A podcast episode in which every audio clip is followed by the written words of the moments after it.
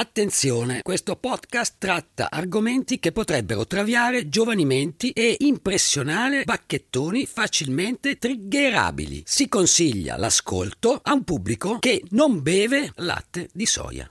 Siamo tornati, bastardi. Tornati dove? Dove ci hai portato? In Puglia, nella prima metà del Novecento, una piccola cittadina scopre di accudire un frate caldono dell'ubiquità, che blocca i bombardamenti abbracciando gli aeroplani in cielo e che odora di coccolino. Il suo nemico, il diavolo e chi non versa l'otto per mille. Questo è il caso Padre Pio, il risveglio della forza! Tenta pure questo esperimento. Ma è una pazzia! Non lo sopporterai! Ancora! Madre, non mi guardi così! Non mi guardi, ho detto! Avanti, come si chiama? Aprite! Sono loro. Season 3! Devono pagarla. Ah, è un'opera meravigliosa. È veramente un'opera meravigliosa, nostro dovere, fonte di salvezza e siamo tornati. Benvenuti alla nuova stagione di Non aprite quella podcast, un podcast che parla di misteri irrisolti, di crimini inquietanti e di fatti spiegabili per la scienza e o Enrico Mentana. Oh. Io sono J-Ax e qui in diretta, ma registrata negli studi di Willy Lorbo, nell'unica zona di Milano in cui, quando vai dal barbiere, i tagli che puoi scegliere sono corti, corti sfumati e vaffanculo.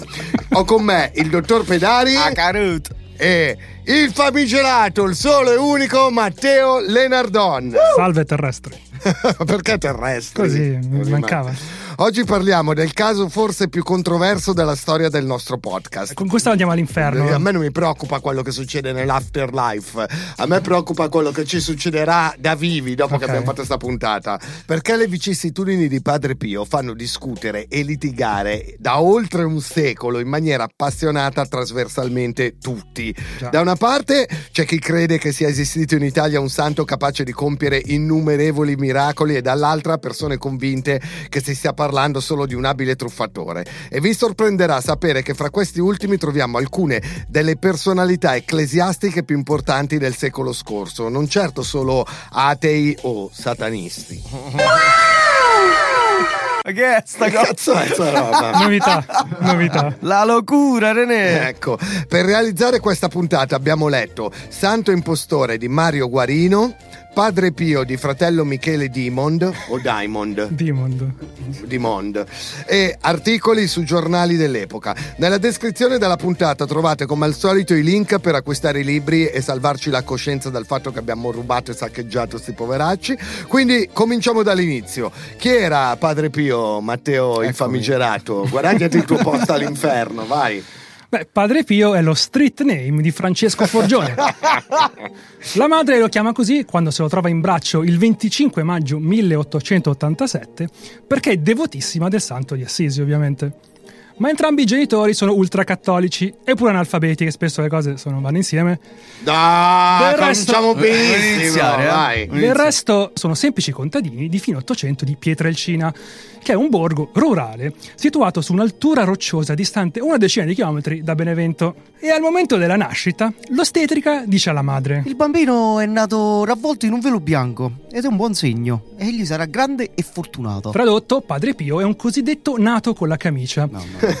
Cioè, ma è uscito col velo bianco? Sì, uscito con tutto il- la place- Na- perché i nati con la camicia per Ah, ok. secoli sono quelli avvolti dalla propria placenta. Ah, ok. Un avvenimento, sì, un avvenimento che accade una volta ogni 80.000 parti. Tu hai E ha- mai mangiato la placenta, No, Matteo? ancora no.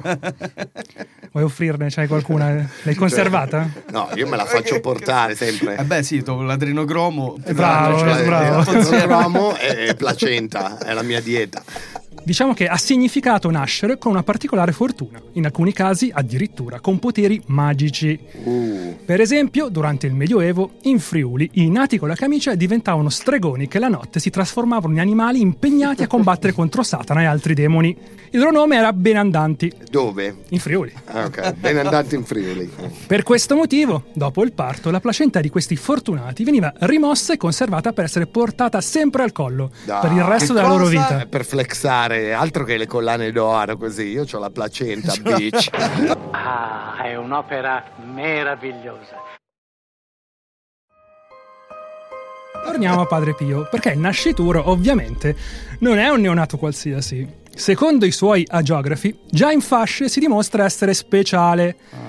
Per esempio, piangeva disperato sempre, in particolare la notte, cosa che faceva infuriare il padre, che Beh, una lui è il notte... primo bambino della storia Eh, che piange durante Sì, la però, sì, quello è sui lattanti, però senti cosa, cosa succede adesso.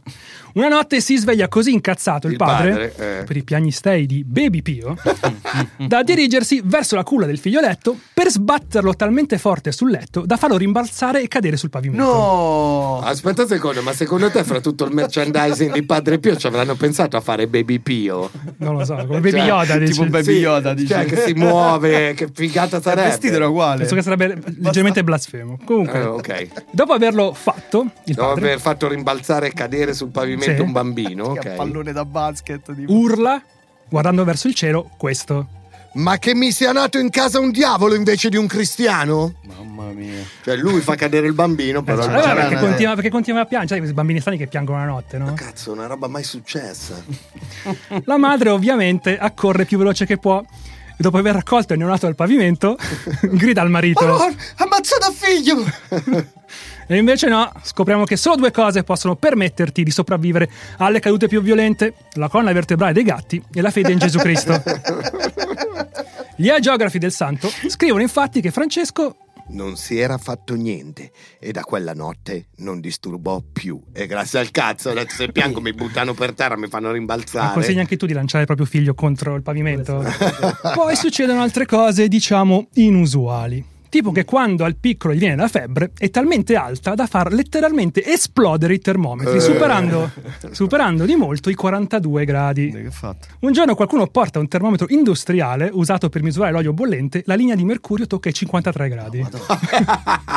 Ci potevi cucinare sopra. Sì, quando andavano in campeggio mi facevano sdraiare, ci rompevano due uova sopra e facevano una colazione probabilmente. Oppure tipo lo usavano per accendere il fuoco con i rami secchi, glielo sfregavano La diavolina. E Anche qua abbiamo perso il Vaticano. Col cazzo che torni a, a incontrare il Papa ancora, cioè te, lo scordi.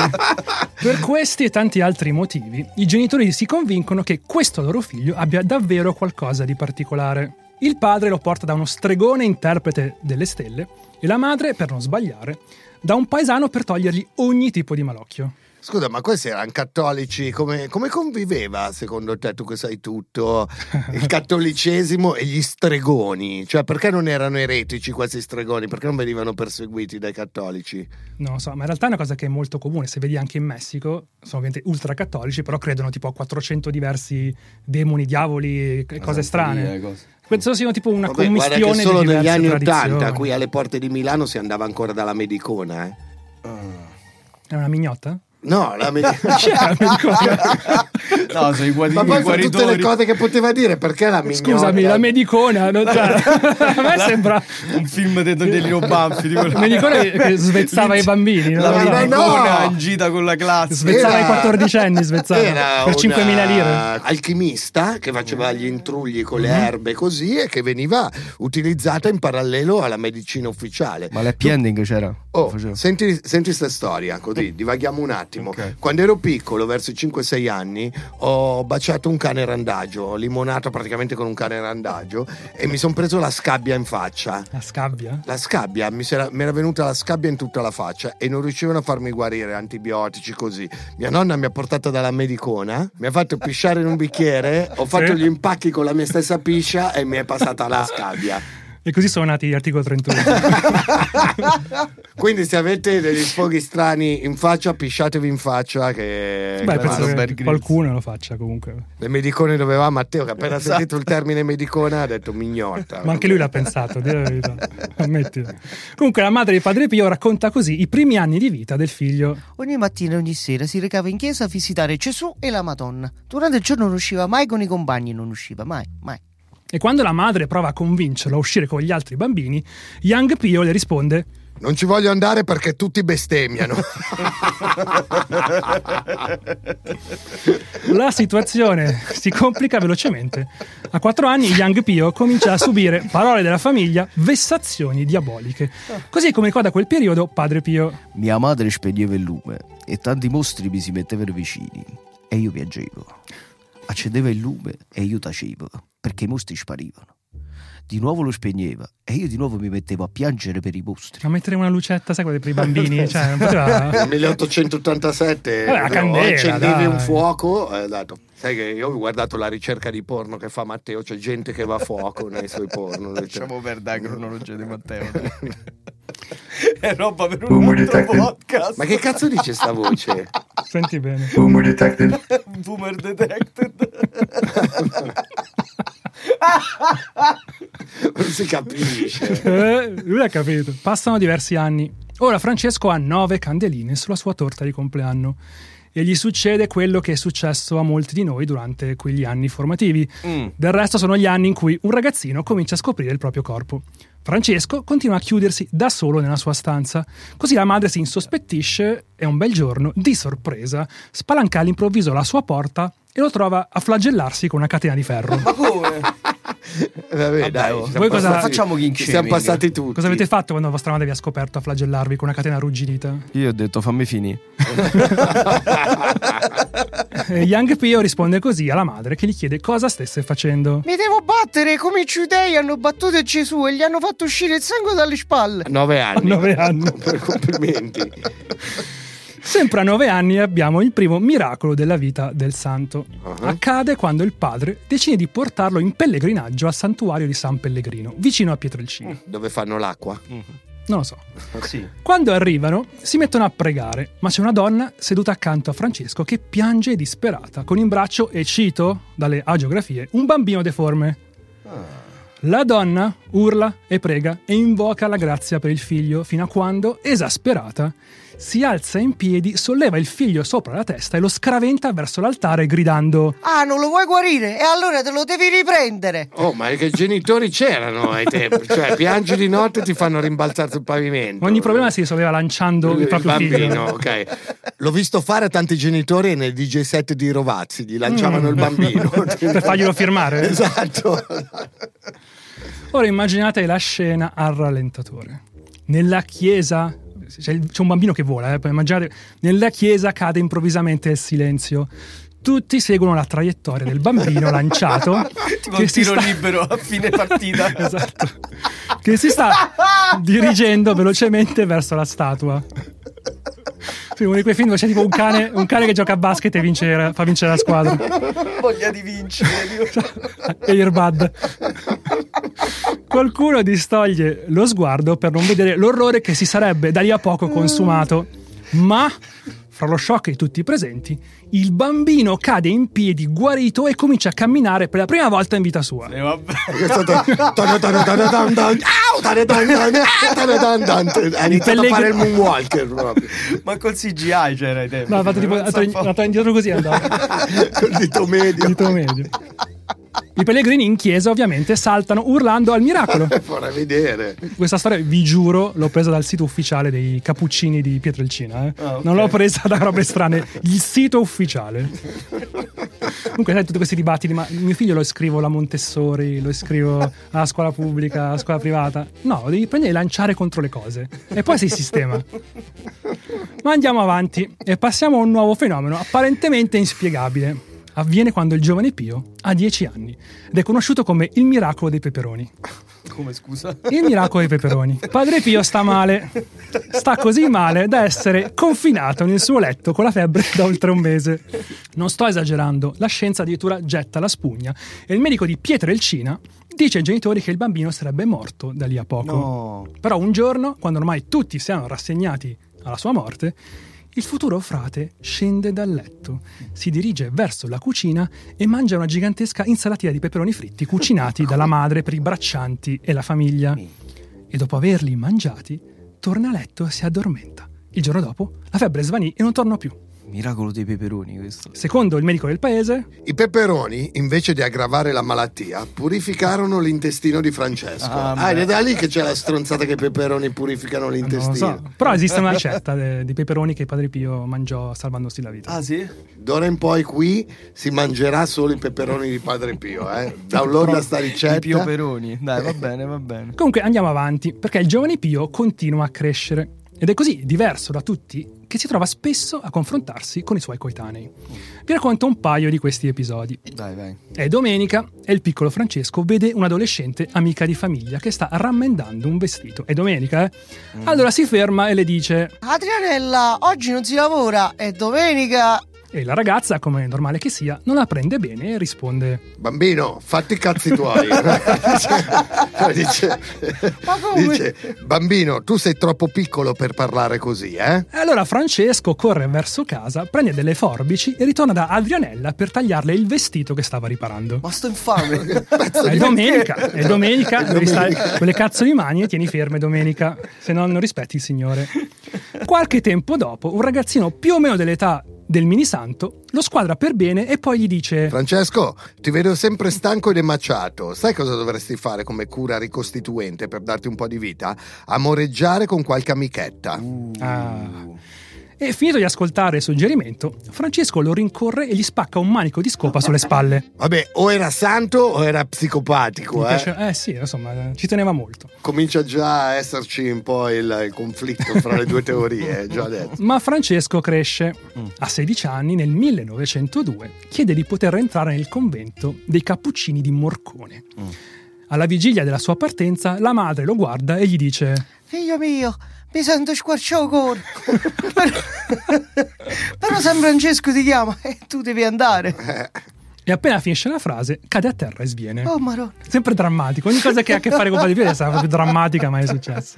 Tipo, va a comprare il latte, tieni il latte. Oh, Oh, muore. Esplode un boiler d'acqua Ma calda. era parzialmente Il schifo. 6 gennaio 1903 Francesco parte alla volta del convento di Morcone. Il futuro santo si trova subito bene. Scopre infatti che tre volte a settimana tutti i religiosi del convento, dopo cena e a luci spente, si flagellano le spalle nude con una catenella arrugginita che al termine ha dei pallettoni. My kind of place! Detto, "Oh, finalmente ho trovato me stesso. e non solo la catena arrugginita, c'è pure delle palle per Esatto, colpirti pure ancora di più. cioè. C'era tipo le palline cinesi, cioè. Livello pro proprio lì. Anal Biz. e lui, come tutti gli altri, si dedica alla pratica. Nonostante numerosi problemi di salute che casualmente si manifestavano appena si allontanava da Pietrelcina e sparivano totalmente appena tornava al suo paese natio, Fra Pio fa velocemente carriera e nel 1909 ha 23 anni è a un passo dal sacerdozio. Madonna. Tipo se ti lauri prestissimo. Eh. Uguale, E a eh? questo punto avviene un altro miracolo. Ah. Francesco spedisce alla zia Daria, a Pietrelcina, un sacchetto di castagne che aveva raccolto nel bosco. La donna le riceve, le mangia e conserva il sacchetto come ricordo. Giorni dopo, una sera, facendosi luce con una lampada ad olio, la zia va a rovistare dentro un cassetto in cui il marito custodiva la polvere da sparo e boom! Una scintilla finisce nel cassetto e un'enorme esplosione investe così la donna in pieno volto. E cosa fa la zia? Chiama un'ambulanza? Grida aiuto? No. Si rialza come Bugs No. Bunny.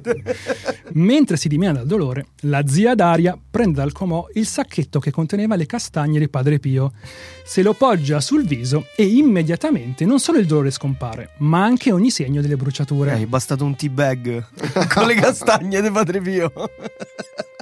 Il 10 agosto 1910 Padre Pio diventa ufficialmente un sacerdote e festeggia tornando subito a Pietrelcina, grazie a una delle innumerevoli deroghe che chiedeva perché era sempre in punto di morte. Perché ovviamente un frate deve starsene chiuso in convento, no? È Si come, è come gli alieni di Avatar, no? Se li portavi troppo lontani dall'albero della vita, morivano, no? Infatti, poverino stava così male che nel suo paese natale ci rimane sei anni, sempre in ottima salute e a differenza di quanto ci si aspetterebbe da qualcuno che ha fatto voto di clausura, circolando quotidianamente per il paese. Ah, I suoi compaesani ormai erano convinti di avere in paese non un semplice frate, ma qualcuno con poteri sovrannaturali, capaci di dialogare con Dio e la Madonna e combattere contro Satana. Erano certi che Padre Pio fosse in odore di santità, anche perché le messe quotidiane che celebrava duravano spesso 6-7 ore. Ma quando, cioè, scusate, ma quando sei in odore di santità le messe durano di più. come- era il Peter Jackson della messa, lui faceva Extended Ma edition. poi sei sette ore, ma sai che fa? Director's Cut. Faceva preghiere in latino e aveva momenti di estasi divina e stati di trance. Cioè, guardavi Padre Pio che schiumava tipo davanti all'altare. Sai, tipo, no, sì, come i Blues Brothers. Ah, luce. ok, John Belushi. Ho visto la luce! Ok. Che chiaramente è una cosa che può sostenere solamente un santo Mhm. o anche un cocainomane, secondo me. Cioè, dipende. Fissare un punto. Stai sette ore in trance A fissare un a punto. parlare.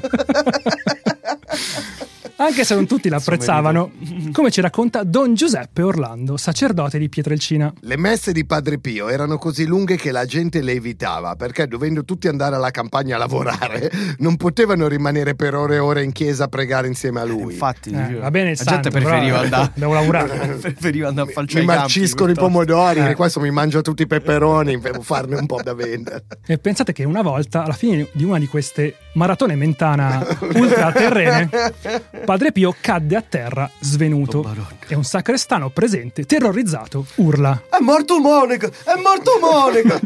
Ma l'arciprete gli mette una mano sulle spalle e gli dice: Non preoccuparti, resusciterà. Pirla. Pirla. L'ha fatto già 40 volte, coglione.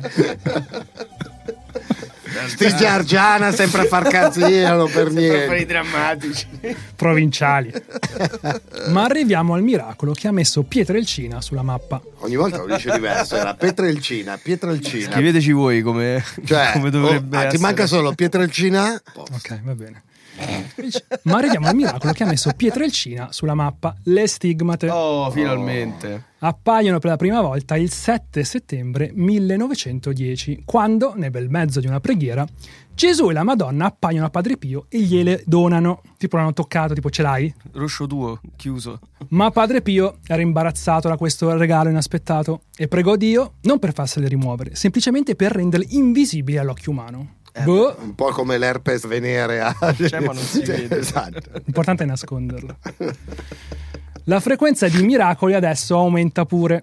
Nella primavera del 1913 i parassiti stavano distruggendo le fave della campagna beneventana. Eccolo. Tutti noi abbiamo mangiato le fave beneventane, no? Sono Oh, famosissime. I contadini disperati chiedono aiuto al più grande disinfestatore della zona, Padre Ma Pio. come?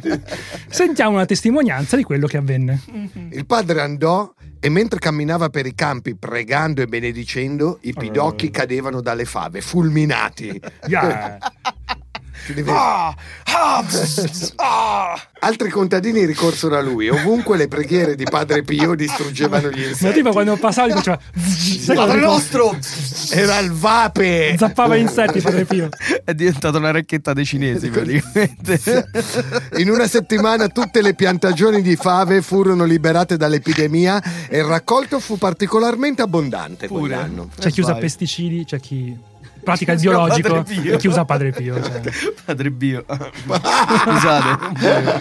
Non volevo. Whatever you say, okay, boomer. In paese cominciano a diffondersi anche delle voci su quello che Padre Pio farebbe di notte. Oh oh. In breve, il santo aveva incontri notturni quotidiani di MMA con Satana. Non sto esagerando. Il fracasso di quello che avveniva nella sua camera era così forte da essere udito addirittura in altri quartieri. I vicini a notte La prima, volta, la prima volta c'era Padre Pio che stava a fare una necktie peruviana. Ah, e tipo diceva arrenditi, arrenditi. Uno, due! Vedi che ti tema, ti tema il braccio per spezzarlo. Comunque, i vicini a notte fonda spesso si riversavano in strada terrorizzati da ciò che stavano sentendo. Al mattino, la madre di Padre Pio trovava la stanza del figlio distrutta. Materasso, sedie, letto, tutti rovesciati. Tipo il camerino dei Guns N' Roses, cioè così. e il suo corpo pieno di lividi. Così è come descrisse queste risse notturne Padre Pio in alcune lettere. Quanta guerra mi muove Satana. Quel Satana. Da verso le 22 che mi pisa a letto fino alle 5 della mattina non fece altro che picchiarmi continuamente. 50 sfumature di Satana. Credevo che quella fosse l'ultima notte della mia esistenza. Quei demoni mi si scagliarono addosso come tante tigri affamate, maledicendomi, minacciandomi che me l'avrebbero fatta pagare. Padre mio, hanno mantenuto la parola. Da quel giorno mi hanno quotidianamente percosso. Ormai sono 22 giorni continui che Gesù permette a costoro di sfogare la loro ira su di me. E il mio corpo è tutto ammaccato per le tante percosse. Questi cosacci non cessano. Cosacci. Questi cosacci non cessano di percuotermi, di perseguitarmi e di sbalzarmi alle volte dal letto, giungendo persino a togliermi la camicia e percuotermi in tale stato. Pensa che c'è chi paga soldoni per avere questo trattamento. Eh. Come tu con la medicona. È facile capire, quindi, perché i suoi compaesani fossero così in soggezione e addirittura intimoriti da Padre Pio. Ma andiamo avanti e torniamo alla storia di Padre Pio. Perché tutta questa notorietà, che ormai si stava cominciando a diffondere e propagare fuori dalle province campane e foggiane, stava cominciando a preoccupare il Vaticano. Stava diventando mainstream, Esatto. eh. stava uscendo dalla sua vibe Era- provinciale. era diventato Esatto, scomodo, e- Padre e diventava mainstream. L'ha intervistato di Chele per S Magazine. Padre Pio, ma tu combatti Satana tutti i giorni? o hai qualcuno che lo combatte per te. Dure critiche vennero rivolte all'ordine dei Cappuccini che stava lasciando libero di circolare e vivere una vita civile a un frate che avrebbe dovuto essere chiuso in clausura. Padre Pio, del resto, aveva ricevuto una deroga speciale per vivere a casa sua semplicemente perché era in procinto di morire. Sempre. Ma Pietrelcina in realtà stava così bene che ogni notte giocava a Mortal Kombat col diavolo. Per tre anni il Vaticano lascia fare a Padre Pio quello che vuole. Nel 1915 una deroga alle leggi canoniche viene creata apposta per il santo, un permesso per vivere fuori dal convento fino alla completa guarigione dei malanni. Spoiler, queste malattie che lo perseguitavano solo quando stava in posti in cui non voleva stare non guariranno mai. Purtroppo è così.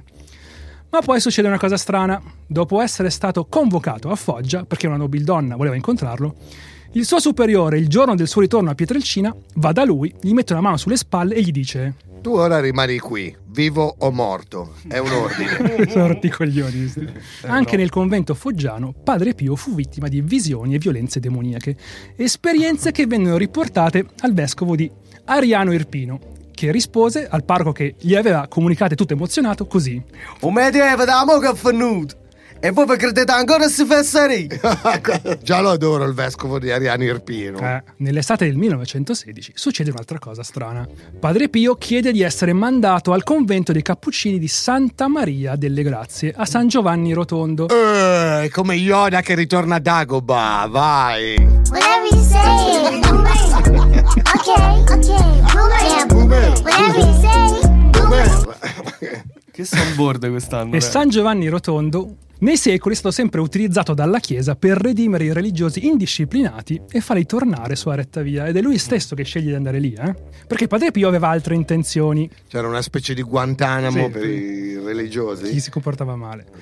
San Giovanni Rotondo era un paesino medievale senza elettricità o acqua corrente, lontano da tutto e tutti e abitato quasi interamente da contadini e pastori analfabeti e timorosi di Dio.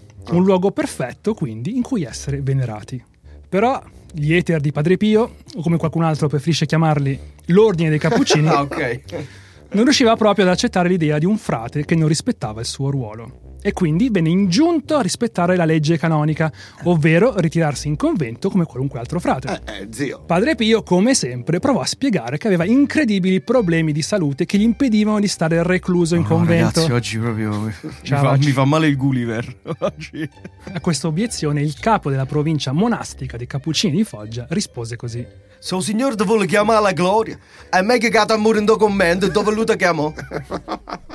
Ok, facciamo un applauso al torpedare Grazie, che grazie. ha studiato per giorni e giorni il Studiato il foggiano. foggiano. Ce l'hai l'applauso, sta No, cazzo non di salvo. Eh? Ah. Padre Pio quindi finisce nel monastero di Venafro, Oh. un paesino del Molise, e non ci crederete mai, appena entra nella sua stanza si ammala subito. Secondo me era Satana, eh. Anche forse perché Satana continua a menarlo. Eh, quello, vedi. E sappiamo anche come, grazie alla testimonianza di padre Agostino, il suo confessore. Satana appariva a Padre Pio sotto forma di giovinette ignude. Uè, che culo! Che lascivamente mentre ballavano danze impure. Cioè, sotto Padre forma- Pio riceveva lap dance dal diavolo. Ah. Sotto forma di un gatto nero orribile e di Gesù Cristo crocifisso. Appariva mascherato da angelo custode, come San Francesco e con le sembianze della Madonna. Spesso il diavolo gli sputava in viso e lo tormentava con rumori assordanti. Comunque San Francesco transizionato che diventa la Madonna Era è molto una roba, eh. molto woke. Comunque, visto che il derby fra Padre Pio e il demonio non sembrava avere mai fine, il frate sviluppò anche una serie interminabile di insulti per rispondere al suo nemico. E qua, secondo me, questo è proprio il dissing di Padre Pio al diavolo. Secondo me, non so, tu riesci a fare un po' un beatbox? eh? Non benissimo, però ci posso provare.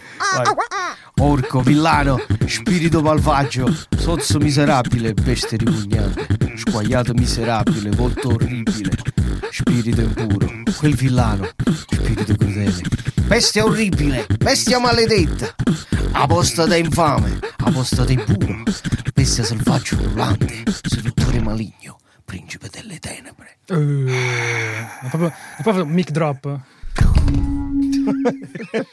Stronzata. bella però. Vabbè.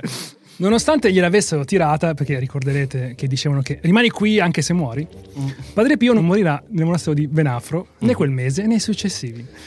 E poco prima di Natale, nonostante il parere contrario del suo superiore, riesce pure a ritornarsene a Pietrelcina. Mazza. E vedete i miracoli come avvengono. Il giorno stesso in cui arriva, tutti i suoi malanni evaporano. Io l'ho detto perché era vicino alla fonte della forza, allora lì acquistava energia. cioè, c'era il respawn, capito? E pensate, il giorno seguente viene visto cantare tutta la messa solenne in una liturgia lunga ore e ore. Vai, il giorno prima stava morendo, il giorno dopo canta la liturgia. Ma padre Pio che palle, ma stavi male.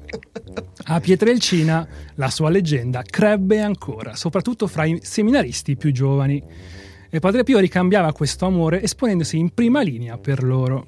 Infatti, a quanto pare, le legnate che prendeva e dava al principe delle tenebre ogni notte erano in gran parte per evitare che i seminaristi cadessero in tentazione. Provare a esibirti sotto forma di giovincella ignuda al mio Sì, ma poi a seminarista. Pietrelcina che cazzo di tentazioni c'erano? Ti spacco la Pieno faccia. di tipe che te la volevano dare così te la lanciavano Sì, per le il strade di santo si faceva spaccare catene sulla schiena dal diavolo per evitare che dei teenager limonassero.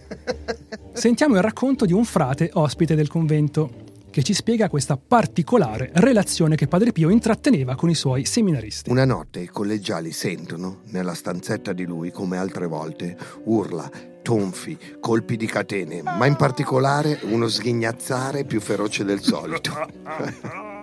Impauriti si accartocciano sotto le coperte. La mattina seguente il padre appare in condizioni pietose, pieno di lividi e con un occhio pesto. La sua camera è un campo di battaglia e i ferri del suo letto sono attorcigliati e contorti. Mastro Vincenzo, calzolaio e fabbro, uomo di fiducia del convento, ormai assuefatto a questo tipo di riparazione, Ogni giorno andava lì. cerca di rimettere alla meglio il letto sulle quattro zampe. A me mi ricorda troppo Boris quando c'è Mariano che spacca il camerino. Non solo, quando Padre Pio esce dalla lotta contuso, lussato, con stiramenti muscolari, egli corre subito con funzioni di ortopedico perché Padre Pio vuole essere aggiustato da lui, che con un solo abilissimo colpo rimette a posto le ossa slogate. Cioè, questo, scusami, aggiusta tutto. che aggiusta- Calzolaio, fabbro e... E le ossa. Dopo una delle tante solenni bastonature, al superiore che gli chiede chiarimenti, Padre Pio dice che ha dovuto sostenere la lotta col demonio per proteggere un suo alunno dalla tentazione e sottolinea. Fui bastonato, ma ho vinto la battaglia. Ah. Oh, Eh, neanche una sega si è fatto. Padre Pio ora ritorna all'eremo di San Giovanni Rotondo ed è nell'estate del 1918 che la sua popolarità prenderà una inerzia che non si fermerà più. Perché dopo anni le stigmate di Cristo ritornano sul corpo di Padre Pio. I frati cappuccini chiamano subito il loro dottore di fiducia, fra l'altro pure sindaco di San Giovanni Rotondo, che dopo aver visto le mani di Padre Pio esclama con commozione fenomeno criptogenetico. Ma che cazzo sta a dire? Eh, La notizia fa prima il giro di tutto il paese, poi della Puglia, quindi dell'Italia intera e addirittura arriva perfino all'estero, lanciando il fenomeno del pellegrinaggio verso San Giovanni Rotondo. Fenomeno che non si è mai più fermato. In pratica Padre Pio era i Beatles 40 anni prima dei Beatles. Eh sì. Secondo una delle tante agiografie, dopo l'insediamento di Padre Pio a San Giovanni Rotondo, Sparì la bestemmia, risanarono le famiglie, si placarono gli odi e cessarono le contese. uscì un'altra stagione di Breaking Bad. eh. Mancava quello. E inoltre Gli avvocati non avevano più nulla da fare. ha mandato in rovina gli avvocati. Combatteva Satana, quindi per forza di mandare in rovina gli avvocati. Giusto. Non era raro vedere accoliti aspettare giorni fuori dal monastero, sostenuti dalla speranza di intravedere il santo vivente, e malati che cercavano di scavalcare il muro come ninja per cercare di avere una benedizione. Cazzo era a casa dei Vasco Rossi. che dove stavano?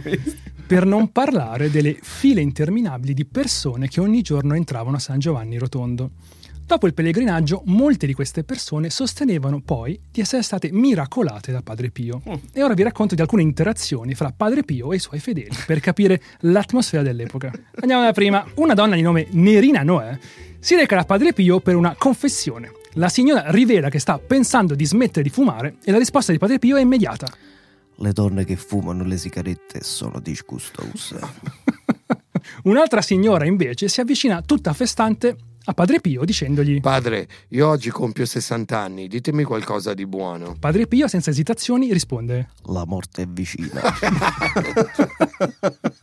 è basatissimo signora eh, domani muore che cazzo devo dire in realtà in generale qualunque donna arrivasse per farsi confessare doveva fare molta molta attenzione se le loro gonne non arrivavano 20 cm sotto al ginocchio venivano immediatamente allontanate Ci c'era il prete vicino con il, metro e chi scampava la security della Fashion Police di San Giovanni Rotondo rischiava seriamente di vedersi arrivare Padre Pio pronto a urlare. Fuori, fuori, fuori! A un certo punto fece pure appendere un cartello all'ingresso della chiesa su cui si poteva leggere Secondo il desiderio esplicito di Padre Pio, è vietato prendere in prestito vestiti di chiesa ed indossarli per il confessionale.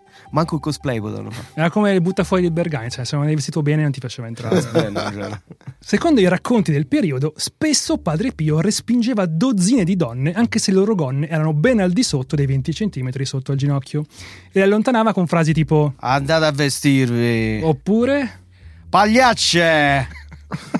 Ma torniamo alle interazioni del santo con i suoi devoti. Parliamo di Giovanni da Prato, un tassista, e cito dai racconti di Padre Pio, un violento comunista. Poi un tassista comunista io non ho mai visto. Eh, ai tempi si usava così. Perché Giovanni, quando si ubriacava, spesso picchiava la moglie per quello che era un violento comunista. mia. Ah, per quello Ok. Ma una sera, dopo essere salito sul letto per menarla per l'ennesima volta, succede qualcosa di insolito. Percepisce un moto fortissimo provenire da sotto al letto.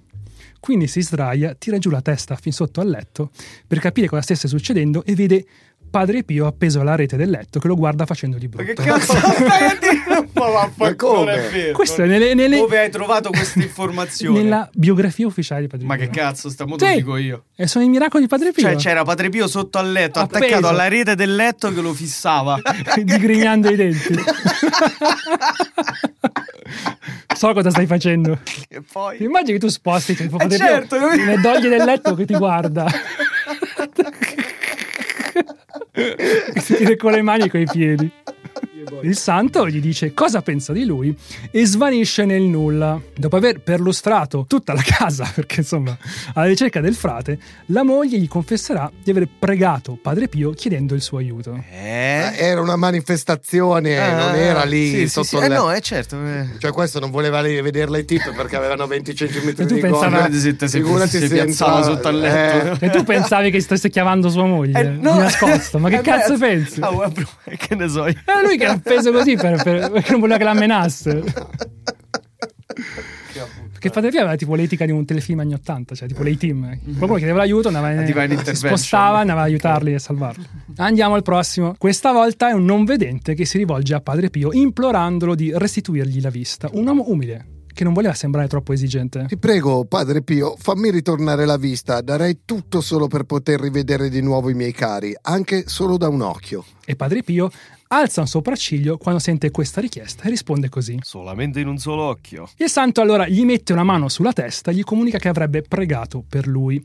Passa qualche settimana e l'uomo ritorna in lacrime per ringraziare Padre Pio perché la sua vista era finalmente tornata. Appena Padre Pio lo vede arrivare gli dice Allora, vedete nuovamente bene? e l'uomo replica Sì, ma solo da un occhio, qui, non dall'altro. e Padre Pio ribatte Ah, solamente da un solo occhio e che vi serve da lezione. Ponete giammai limiti a Dio. Eh, Stronzo. potevi averne due, ma ce n'hai uno. Cazzi tuoi, torna a casa. Sono finiti i miracoli, basta. C'è solo un giro e basta. Beh, oh, uno deve imparare la lezione. Giustamente rimani senza un occhio. Ah, è un'opera meravigliosa. Ora parliamo di un altro devoto del frate di Pietralcina, un avvocato che si chiamava Attilio De Sanctis di Fano, in provincia di Pesaro. L'antivigia di Natale, Attilio decide di portare la famiglia da Bologna fino a una cittadina marchigiana dopo aver recuperato uno dei figli. E sentiamo dalle sue parole cosa avvenne. Ero alla guida, anche se mi sentivo incredibilmente stanco, non avendo dormito quasi da 20 ore. Fatto serata, eh, diritto. Pippato come un cane. A un certo punto, appena uscito da Bologna, sento la mia testa cedere. Non ricordo più nulla di quello che avvenne dopo. So solo che a un certo punto mi svegliai e stavamo a due chilometri da Imola. Indovina chi ha tenuto il volante. Non è quello che pensi tu. ah, ok. I miei figli dissero che la macchina sembrava stesse per scontrarsi con qualche altra, se non che io avevo destramente sterzato. Replicai che non mi ero accorto di nulla per la semplice ragione che avevo dormito e adducevo come prova anche il fatto che mi sentivo bene, libero dal peso del sonno e dalla stanchezza.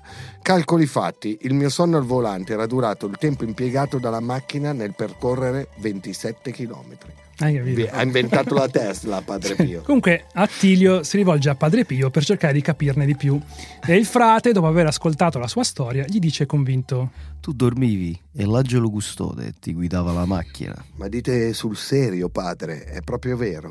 Tu tieni l'angelo custode che ti protegge. Quindi sì, tu dormivi e lui guidava. Vabbè, Capito? cazzo, che cazzo guida più? D'ora in poi arrivo, tiro giù il sedile e vaffanculo. Guida tu da San Giovanni Rotondo a Bologna. Cioè, tipo, l'aereo più pazzo del mondo quando si possiede, c'è il gonfiabile. De padre mio. Il pilota automatico è un pallone gonfiato.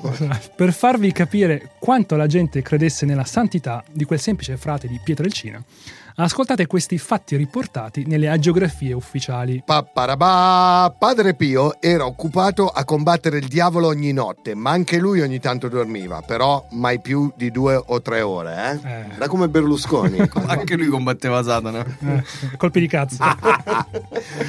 Padre Pio rifiutava ogni tipo di calore artificiale in inverno, non voleva il riscaldamento a gas, quello a carbone e neppure le stufette elettriche. È perfetto per Tra la guerra. già lo sapeva. Già lo sapeva. Oh, lui era già, oh, era già green, eh, ragazzi. Cioè, Padre Pio mangiava 99 grammi di cibo al giorno. non 100, eh. Arriva a Se arrivava a 100. 100 ti tirava indietro. Lo vomitava. 99 grammi di cibo al giorno, anche se pesava più di 77 kg. L'ammontare di cibo e liquidi consumati dal frate non sarebbe bastato neppure per sostenere la vita di un neonato. Una volta trascorse 21 giorni di fila senza mangiare, si cibava solamente dell'ostia. Era così, eh, l'ostia, era un metro di diametro. È una pinza. Era il pane Carasau, capito? Un suo superiore lo costrinse a mangiare, ma dopo pochi minuti Padre Pio vomitò tutto quello che gli avevano fatto ingerire. Sembra- Sembrano i fatti di Chuck Norris, tipo 90 anni prima. Ma torniamo alla storia di Padre Pio. Nel 1919 i leader dell'ordine dei Cappuccini chiesero al primario dell'ospedale di Barletta di visitare le ferite del frate. Il prof Romanelli arrivò a queste conclusioni. Non solo secondo il mio modo di giudicare eh, queste ferite classificabili tra le ferite comuni, siano esse d'origine infetta, siano traumatiche. Insomma, il prof Romanelli scelse di non dare nessuna risposta definitiva. Fatto un Eh po' il ma a questo centrista. punto è anche condivisibile. Quando uno ha così tanti seguaci, devoti, Meglio non farli cioè, incazzare. come stiamo facendo noi adesso, Esatto. oggi sono ancora di più, tra l'altro. Esatto.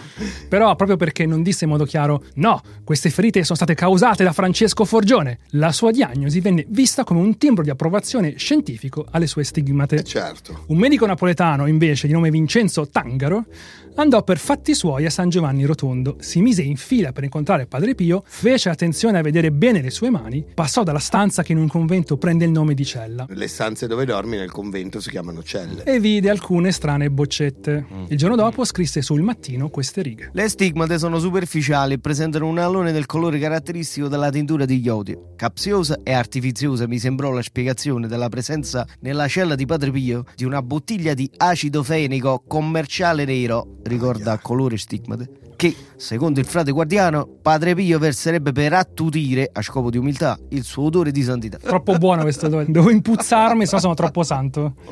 Ma quindi questo dottore lo blasta o lo... Dice che lui ha trovato casualmente proprio nella sua cella queste sostanze che ti possono procurare. Quindi lui si espone a differenza dell'altro. Sai che fine ha fatto questo? No, non lo so. Il. Vaticano invece mandò un vero luminare dalle credenziali impeccabili, il professor Amico Bignami Cioè, questo si dell'università. chiamava amico di nome? Sì, amico. Era un riassunto di amicizia quest'uomo. Queste furono le sue osservazioni. Possiamo infatti pensare che le lesioni descritte siano cominciate come prodotti patologici, neurosi necrosi multipla della cute, e siano state incoscientemente e per un fenomeno di suggestione completate nella loro simmetria e mantenute artificialmente con un mezzo chimico, per esempio la tintura di iodio. Ho notato una pigmentazione bruna dovuta alla tintura di iodio. E qua siamo già al secondo che dice che è una tintura di iodio. Ma le opinioni di scienziati e medici nulla potevano fare contro la fede delle semplici persone che accorrevano da Padre Pio, così tante ormai da generare una quantità di denaro che non si era mai visto prima a San Giovanni Rotondo. Per questo Padre Pio decide di organizzare una sua crew di cui potersi fidare. Trova due persone che rimarranno sempre con lui, Francesco Morcaldi, detto Cicillo, ed Emanuele Brunatto. Ricordatevi dei loro nomi perché parleremo di loro in maniera approfondita più avanti, anche nella prossima puntata. Cicillo e Brunatto. È proprio quest'ultimo a organizzare un inquietante mercato segreto di reliquie legate a Padre Pio. E sentiamo lo stesso Brunatto parlarne durante una interrogazione in tribunale avvenuta negli anni Un 60. tribunale. Perché poi andarono in tribunale. Ah. Per oltre un anno ebbi le chiavi della cella di Padre P per sorvegliare i ragazzi che ne facevano la pulizia. Nel tavolino della notte vi erano i pannolini del costato. Cazzo sono i pannolini del costato? So, gli assorbenti di Padre Pio sarebbero. È una cosa per bloccare il sangue, cioè come una garza gigantesca. cioè. E di Garza! Che cazzo dice pannolini del costato? Pannolini. Eh, usava i Eh. pannolini de- che erano anni 60. I pannolini del costato, di cui si sbarazzava il padre quando erano troppo impregnati. Il guardiano aveva l'ordine di bruciarli. Io preferivo prelevarne la congrua parte e farne larga distribuzione tra i fedeli. Cash money. Tuttavia ne ho conservato parecchi e anzi ho trovato modo di fornirmi anno per anno fino a questi ultimi tempi. Esatto, c'era lo spaccio di pannolini insanguinati di Padre Pio. Ma scusa, pannolini del costato, mo sembra che c'aveva il maestro, cazzo. Cioè, Si erano chiamano garze, che cazzo li chiamano pannolini? Un chierico dichiarò anche questo. Esisteva una specie di commercio nero e si vendevano pezzoline indrise di sangue fino al prezzo di lire 50.000. 50.000 Erano tantissimo, ragazzi. nel 20, cioè. Mia sorella ne ebbe una con uno sconto di lire 17.080. pure 80. Padre Pio non poteva essersi trasferito altrove perché, difeso dai fascisti alleati del convento e dalle figlie spirituali che si recavano al convento per mangiare, bere e divertirsi. Che sono le figlie spirituali che, che Adesso- sbocciavano al adesso- convento? Adesso scopriremo chi sono. Il prefetto di Foggia, in una relazione del 1919, parla di tutti questi pellegrini che Fanno resse enorme attorno al Monaco, affetto da grave tubercolosi polmonare. E raccattano gli sputi sanguinolenti che questo è me. Dai. Uno schifo. Oh, zio, neanche con Elvis quando lanciava i foulard pieni di sudore, cioè, cioè- Cioè, c'è uno con un piattino che rincorreva Padre Pio mentre tossiva sputi insanguinati. La Chiesa ora manda di nuovo qualcuno a visitare Padre Pio. Questa volta arriva a San Giovanni Rotondo un brillante dottore e psichiatra, Padre Agostino Gemelli, Ah, questo l'ho letto. ovvero il fondatore dell'Università Cattolica di Milano e l'uomo a cui è stato dedicato l'omonimo Policlinico Romano. Dove sono stato iscritto per un anno io. Però, no, sì, non sono mai andato, l'ho fatto per rinviare il militare ancora di un anno e poi ho fatto l'obiettore di coscienza. Mm. Se- segnalo per la mia geografia quando inizierò a, a performare miracoli. Questi cazzi! Comunque, eh, Gemelli nel 1919 passa un paio di giorni nel convento presentandosi solo come dottore devoto a Padre Pio, al solo scopo di analizzare il frate di Pietrelcina. L'anno successivo ritornerà dichiarando in modo esplicito chi fosse e in seguito scriverà una relazione su Padre Pio molto posata che recita. Io sta roba non la leggo, raga. Cioè, Poi è, se- Geme- è il padre Agostino Gemelli. oh. Senti, io mi immagino già quelli che pigliano la parte che dico sta roba, la mettono su Facebook. Sì. E ho già ricevuto abbastanza minacce su Facebook eh, negli ultimi due anni. No, no, Per- il, rischio, quindi, il rischio è alto. quindi Sì, adesso noi pigliamo la voce di TikTok, Sì, cosa sì, dice, sì, glielo sì, facciamo dire, ok? Mhm. Padre Pio è uno psicopatico ignorante che induce in automutilazione e si procura artificialmente le stigmate allo scopo di sfruttare la credulità della gente. Tu mi volevi far leggere sta cosa? Eh, è il padre Gemelli. cioè. Sì, ho capito, i padri gemelli lo tagliano, mettono sto Sì, sì. clippino su J-Ax ha Facebook, detto. esatto, J-Ax ha detto Ha così. citato il fondatore della Cattolica di Milano. Sì, certo, perché legge, giornali- legge tutto lui e quando arriva a sto punto qua lo devo dire io, capito? Il 23 agosto del 31 la stampa racconta del rapporto fra il dottore e Padre Pio. Padre Gemelli, il dotto e Pio Francescano, come psichiatra aveva richiesto a Padre Pio di consentirgli che gli ingessasse una mano portante le stigmate della santità. Se alla rottura del gesso le stigmate ci fossero ancora state, lo psichiatra si sarebbe genuflesso come frate e come scienziato, ma non gli fu possibile. Ma comunque è geniale, eh? Gli ha detto io ti ingesso per 30 giorni, vediamo cosa succede. Casualmente, no vabbè dai, non posso. No, oggi sto male. C'ho judo stasera. Oggi non posso- giusto con Satana, non posso. Un po', c'ho l'incontro importante stasera, semifinali. Solo questi cominciano a segarsi in continuazione. Secondo quanto riporta Mario Guarino nel suo libro, Gemelli avrebbe pure cercato di far ricoverare Padre Pio in un ospedale psichiatrico. Cioè, quindi gemelli non stiamo parlando di un dottore laico o di uno scienziato, stiamo parlando di un francescano, cioè uno che apparteneva Esatto. alla Chiesa. Cioè, quindi comincia già a esserci. Una lotta interna. una- già comincia a esserci questo scontro. Jedi. Tupac e Biggie. questo.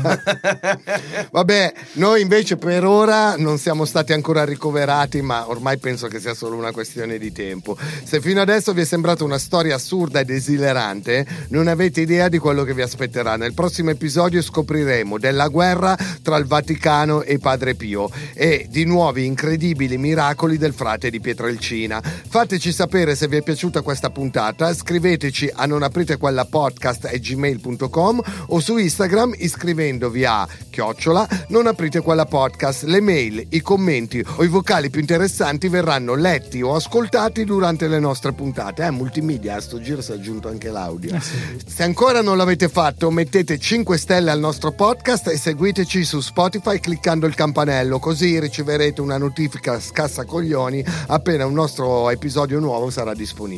Pedar, dai, basta con le cazzate. Quale ascoltatore ascoltiamo in questo episodio? È Laura Vani che ci scrive alla nostra mail questo. Siamo diventati tutti dipendenti da questo podcast. Veramente spacca. Però volevo raccontarvi questa cosa. Di solito vi ascolto mentre corro, ridendo come una pazza fra i boschi.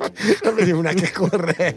Fuori di testa, gente che scopa lei. Fa paurissima se la vedi dal, dal di fuori e non lo sai. Ieri però ero in viaggio con il mio piccolo innocente angioletto di tre anni. Oh, Era Dio. uscita la seconda puntata No. della seconda stagione. Cioè, il dottor Satana era. No, ma non, non si ascolta, non aprite quella podcast con i bambini. Vabbè, ma c'ha tre anni, che si ricorda? Eh vabbè, È la frase comunque... preferita da Matteo. Come facevo a non ascoltarlo? Tanto il piccolo angioletto dormiva beato russando nel suo seggiolino. Così, in stereofonia, me la sono proprio gustata. Quando è finita, sento l'innocente che fa. Mamma, con il mio pensiero ho pensato una bella idea. Taglio la testa a Tommy e ci piscio dentro. Ma eh? come? Eh, è una bella idea, mamma. Eh, eh, ti piace? Mamma Se mi trovano mia. morta sapete chi è stato. Ciao ciao, Laura e Tobia. Va bene, non chiamate i servizi sociali per eh, Laura e Tobia. E la prima parte del caso di Padre Pio, il risveglio della forza, finisce qui. Ci vediamo settimana prossima per la parte conclusiva. Ave Satana!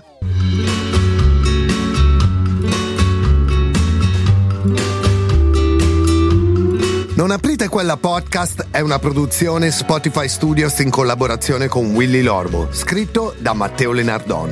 Produttori esecutivi Alessandro Aleotti e Jacopo Penzo, fonico Marco Zangirolami, online producer Alberto Marin, assistente di produzione Alberto Turbofiocco Carrato. Ascolta il wrap up della puntata di Pedar su Instagram all'indirizzo non aprite quella podcast.